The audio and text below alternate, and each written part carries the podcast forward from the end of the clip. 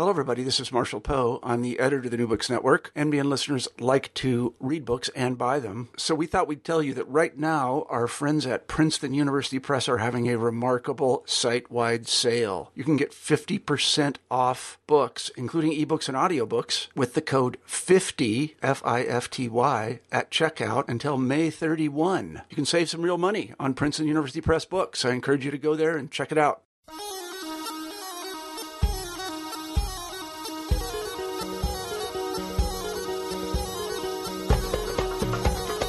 Today on New Books in Middle East Studies, I am speaking to Michael Allen, who is Associate Professor of Comparative Literature at the University of Oregon. He received his P H D from Berkeley in Comparative Literature with emphasis in Film Studies, although his undergraduate degree from Brown was in History. He's held several...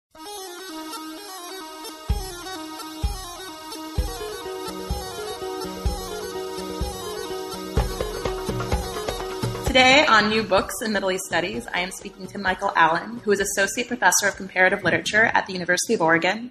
He received his P H D from Berkeley in Comparative Literature with emphasis in Film Studies, although his undergraduate degree from Brown was in History. He's held several fellowships and visiting professorships, both in the United States and abroad, and has written countless articles and books, book chapters on both literature and film studies. Today we're talking to him about his new book, out earlier this year from Princeton University Press, In the Shadow of World Literature, Sites of Reading in Colonial Egypt. Welcome to New Books in Middle Eastern Studies. Thank you, Nadira, very much. And thank you also for having me on the podcast today. So your new book, In the Shadow of World Literature, the fundamental premise is this idea of plugging into world literature and what makes world literature world literature. And the book covers colonial Egypt. But you're not a historian, and I'm really curious how you came to this project. What's your general background? How did it lead to the production of this book? What was the story of this book? Yeah. So interestingly enough, I would say there there were a couple starting points for the book, and each each of the chapters, as you notice, takes a certain scene. But I my training is as a comparatist, which essentially means that I tr- I train across national literary traditions. So initially, um, in my study of French literature, I was always interested in the politics of bilingualism, and so French and English, French and Arabic. And I started with this interest in French and Arabic in Algeria. And then when I moved to Egypt, I um, then got more and more invested in Arabic. That said, when it comes to the question of world literature, um, the term for literature in Arabic is edeb.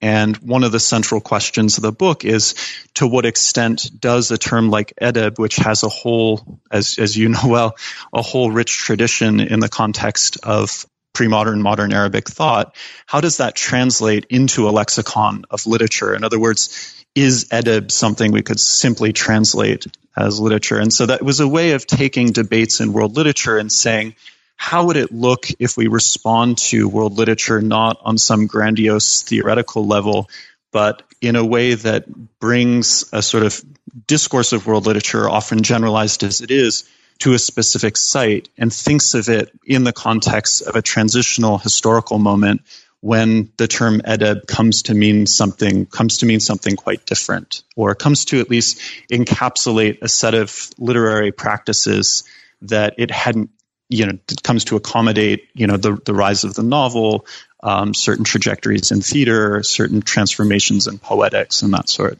So I'd say on, on that level, um, you know, there is a very strong dimension of the project that is anchored and very committed to a type of situated reading, which is to say, um, in the context of modern Egypt, in the context of debates in, in Arabic literature, but is also attuned to um, some of the dynamics at play in what we would call a world literary system.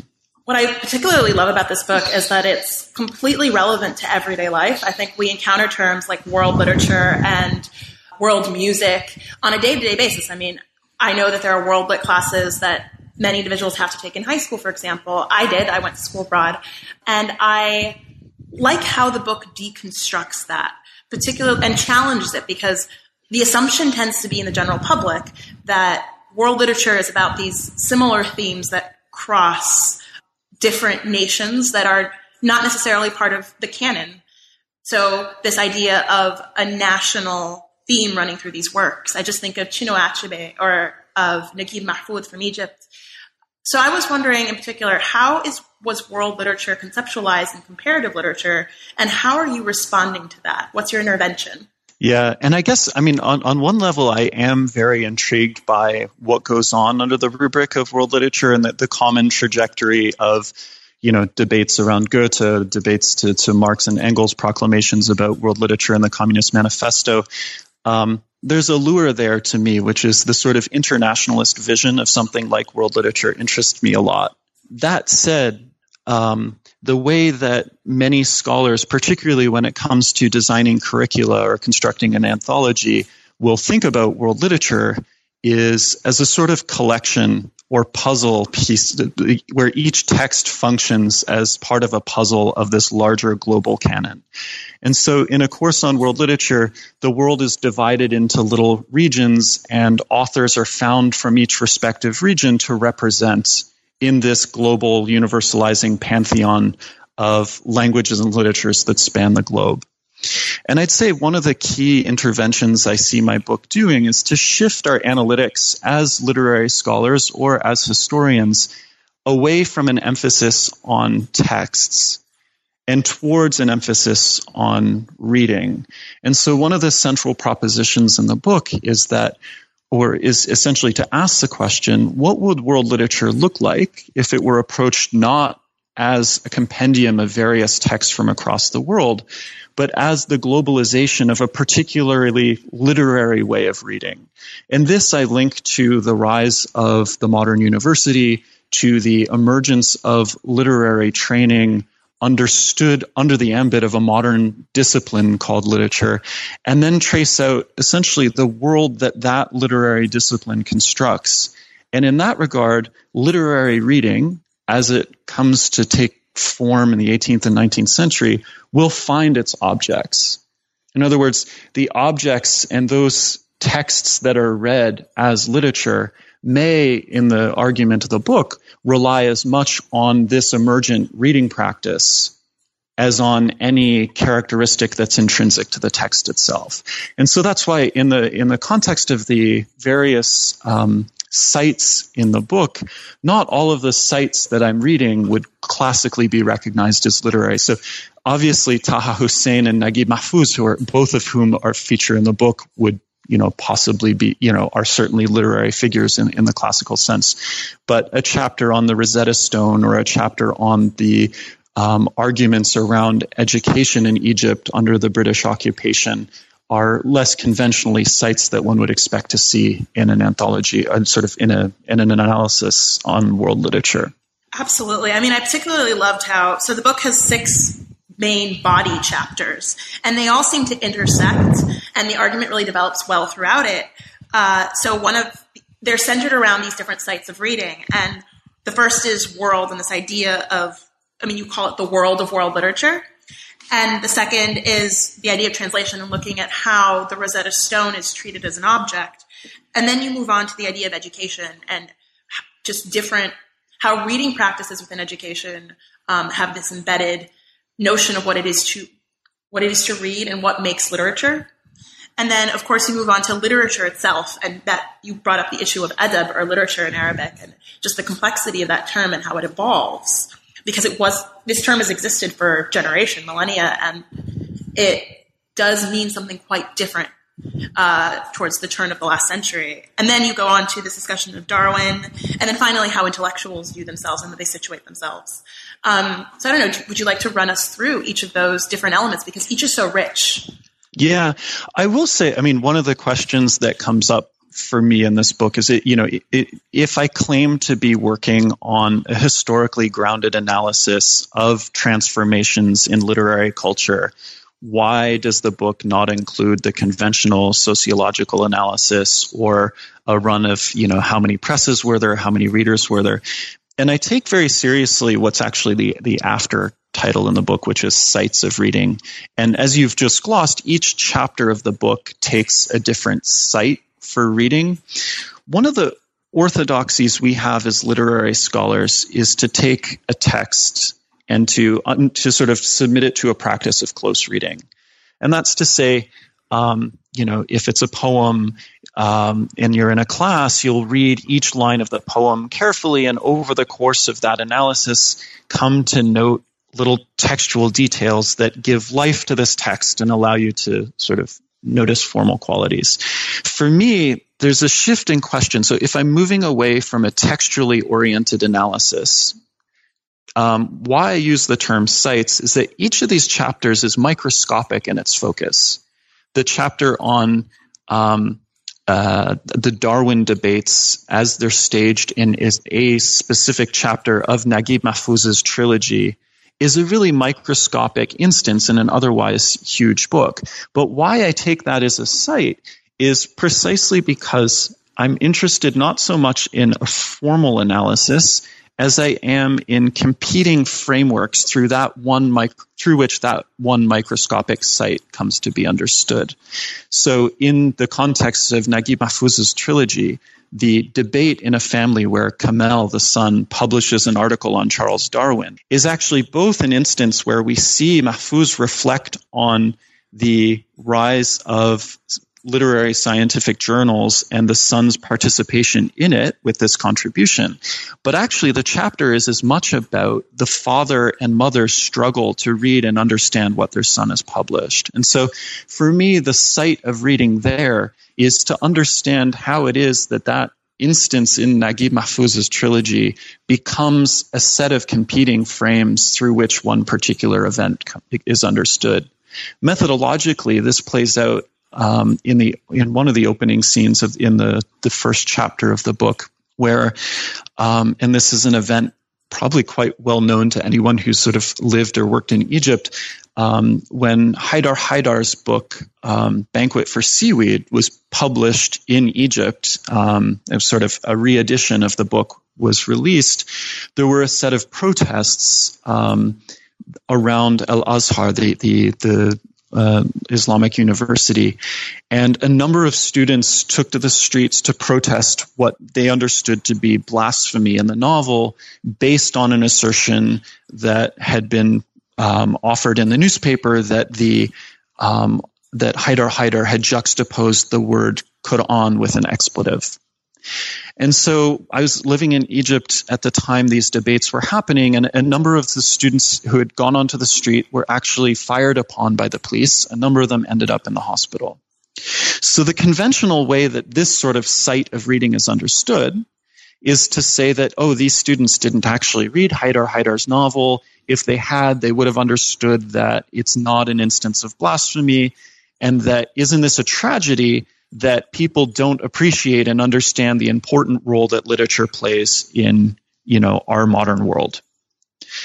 And I guess for me at the time, I couldn't help but wonder, what would it mean to see and take seriously the students' investment or critique of the text as a critique? Why is it that the literary community um, necessarily purges certain relationships to texts from the domain of proper reading?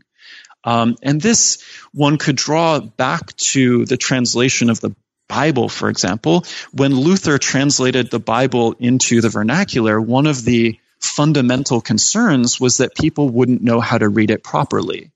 So along with bringing a text into readers' hands becomes this obsessive policing about Um, understanding and disciplining readers to make sure that they understand what they're reading in a proper way. And so, in a sense, when I talk about something like world literature or shift, I'm interested essentially in contestations over the conditions through which one comes to be understood as someone who reads properly, or who becomes, I, I borrow from Pascal Casanova's terms, who becomes, in the parlance of, of world literature, a, a citizen of the World Republic of Letters.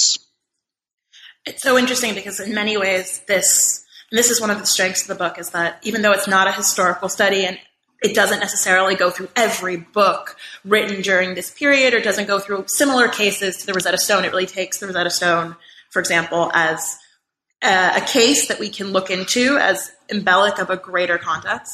One of the strengths of this book is that it really does push the reader um, or the academic to think about whether or not this particular way of thinking about things, whether or not these systems that are enforced via education or via international relations, you can just go on and on, um, whether or not these situations exist within different historical contexts, whether or not they exist even within our day-to-day existence. What is it to read in modern twentieth century, twenty-first century America? Um, so I was particularly curious about what, what brought you to Egypt in particular. Why did you think that this was the case study that you were going to use to make this very um, critical argument about world literature and reading?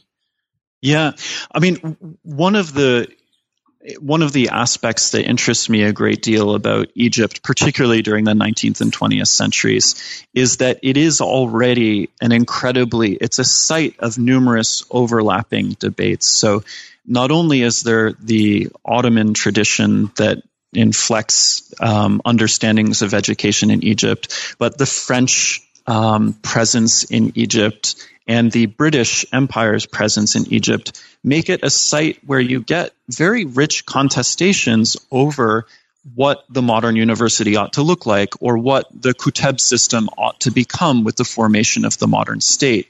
And so um, an axis of this book that interests me, uh, uh, sort of that that is of interest to me as I'm as I worked on the project, was to think about how it is that a process of, of secularization, um, which is to say a, a process whereby religion comes to be understood as a, a category that, you know, in, in a certain way, the ways then that you have in nineteenth century Egypt, a distinction between the modern secular university and what comes to be understood as religious education. So even in the eighteen eighties, with the formation of Dar al-Ulum, you have a group of scholars who break away from Al-Azhar, which was this sort of, um, you know, longstanding Islamic uh, institution for the, you know, for, for training. You had Dar al-Ulum break off and, and, in a sense, create the basis of a modern literary discipline that was to be used to train uh, teachers uh, f- within what would become the modern Egyptian state.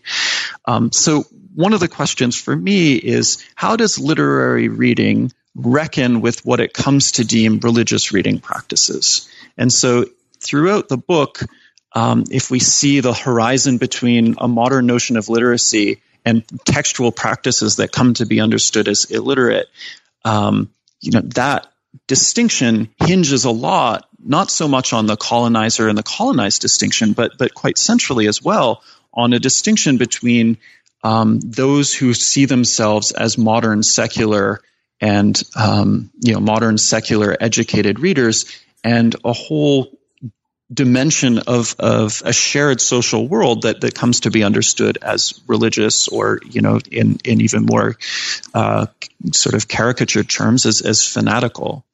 Um, and so um, for me, thinking about what literature becomes with a discourse of secularization and in um, a polity that, that comes to be understood as, as a secularizing polity, Um, what are some of the fracture points, or what are some of the divisions that occur there? I don't think that that issue, which is to say the religious-secular question, is paradigmatic to, or sort of is exceptional in the context of Egypt, because even, you know, in, in any um, social or so, when Jules Ferry in France passed uh, the famous Ferry laws, you know, religion and secularism were absolutely at play there.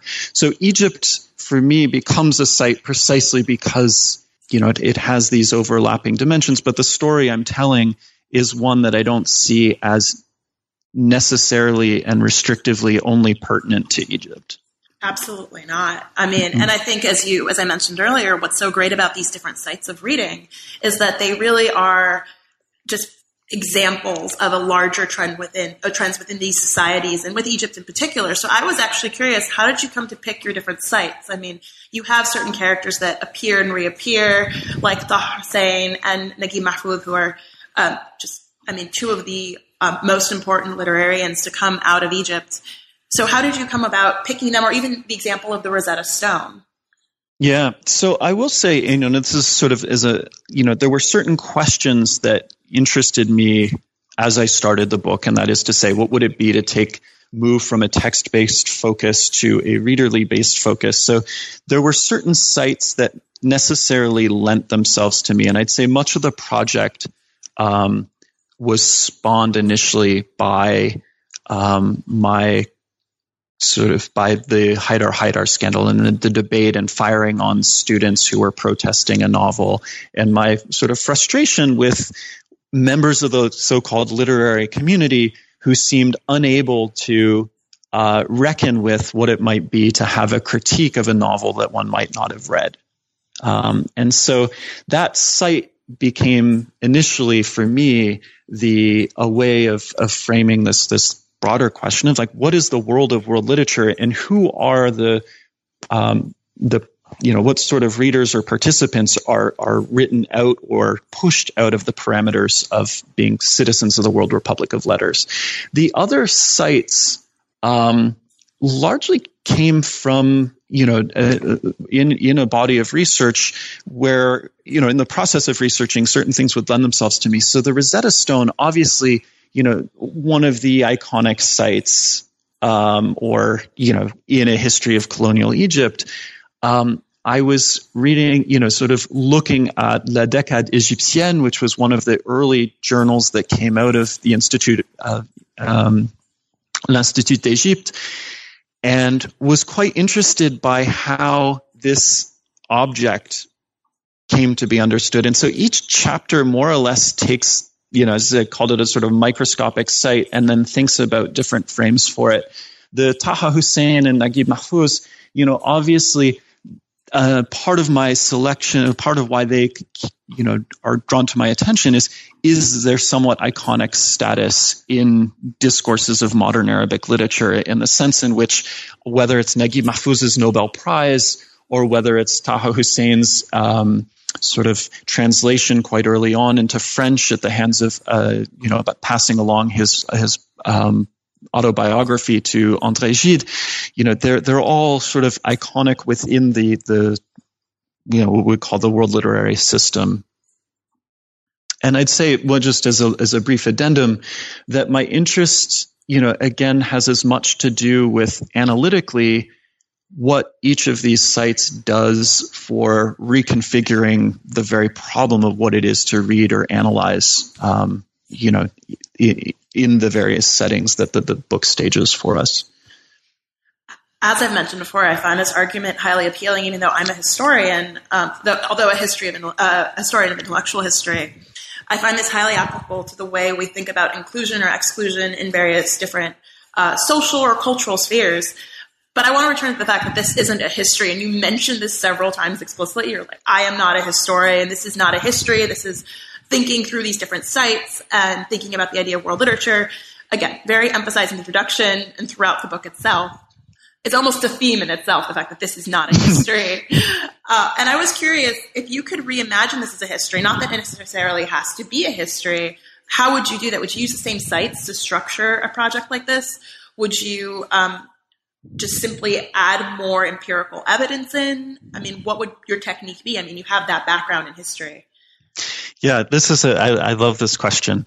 Um, part of my disclaimers at various points in the book that this is not, you know, that a reader who's expecting an empirical, a sort of a length, a sort of robust archive of, you know, evidence and publications that that would support a an authoritative historical narrative of literacy, sh- shifts in literary practices and, and in literacy from the nineteenth to the twentieth century in Egypt isn't there, is in part, you know, a concession that that's not what I'm doing in the project. And yet I could equally, and I sort of at various points do insist that there's something almost more historical about the type of work I'm trying to do than a a different sort of literary history. And why do I say that? Well, my training in intellectual history brought me to an interest in historiography, which is to say I became fundamentally interested in the history of history writing.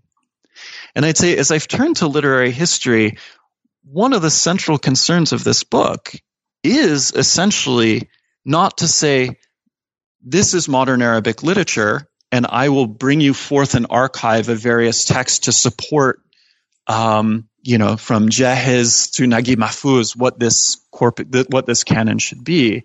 But it's actually to say, what if we take or recognize a certain contingency to the category literature and understand that there may not be a seamless narrative that runs in across that unites, you know, pre-Islamic poetry and the modern Arabic novel. What if, in other words, we recognize that literature comes to mean something different at different points in time? Well, in that case, then, a project of that sort does something different, which is to say it's a project that, you know, in Joan Scott's term, offers us a history of a category. And I would say that I, you know, where I draw, where I, I've sort of been influenced by training in intellectual history, is fundamentally to think about a history of categories as meaningful to the practice of what we do when we relate to the past. And so, you know, in the spirit of this book, if we consider the translation of edeb into literature as a linguistic or a philological question, I would say so too is the translation of edeb into literature for me, um, on a very, you know, meaningful level, is is also a question of historical translation. How it is that in the nineteenth and twentieth century, edeb comes to mean differently, or edeb comes to have a different set of connotations, or comes to accommodate a set of practices that prior to that moment it might not have. And so in that sense, you know, sort of to, to respond directly to your question, I would say, yes, there's disclaimers that I'm not doing a sort of narrative history of a particular sort, but I would say I would align myself in the spirit of a history of categories as a sort of literary historian who takes very seriously um, a historicization of, you know, what centrally concerns me, which is to say the, the category of literature.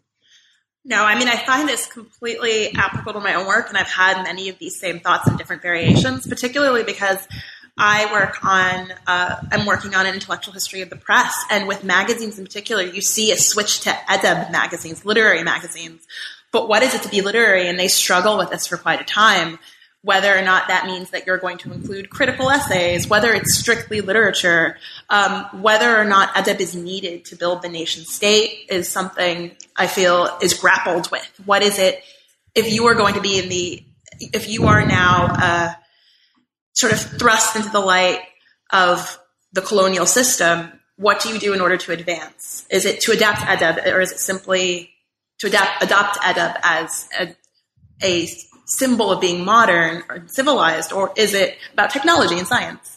So this is a really interesting conversation that I, I, I wish historians who think about class thought more of as these different concepts and different sort of sites of engaging uh, with what it is to be modern as a concept within these individuals or subjects' own uh, mind frames, I suppose. Mm-hmm. Um, but I also wanted to, before we close the interview, because you've given us so much to think about today, I just sort of wanted to ask, what is your next project? What are you thinking of doing? Does it connect to this at all, or are you taking a break? Yeah, no. So I've actually, um, you know, I'll, you mentioned that I, I had, you know, sort of this background in film alongside my interest in literature, and, and the, the next book I'm working on is actually um, – following Alexandre Promio, who is one of the camera operators for the Lumière brothers film company. And in eighteen ninety-six, so soon after the development of the cinematograph, uh, took the camera to Algeria, Tunisia, Egypt, Palestine, Lebanon, um, and on to, to Istanbul. And it's a project that's essentially fought, tracing his travels um, of the Lumière brothers across the, the Middle East. I'd say if there's any connection to this book, um, it shares analytically in an interest in a formation of a sort of transnational uh, flow. So in this case, uh, the Middle East, what is the role of the Middle East in the, the globalization of a medium?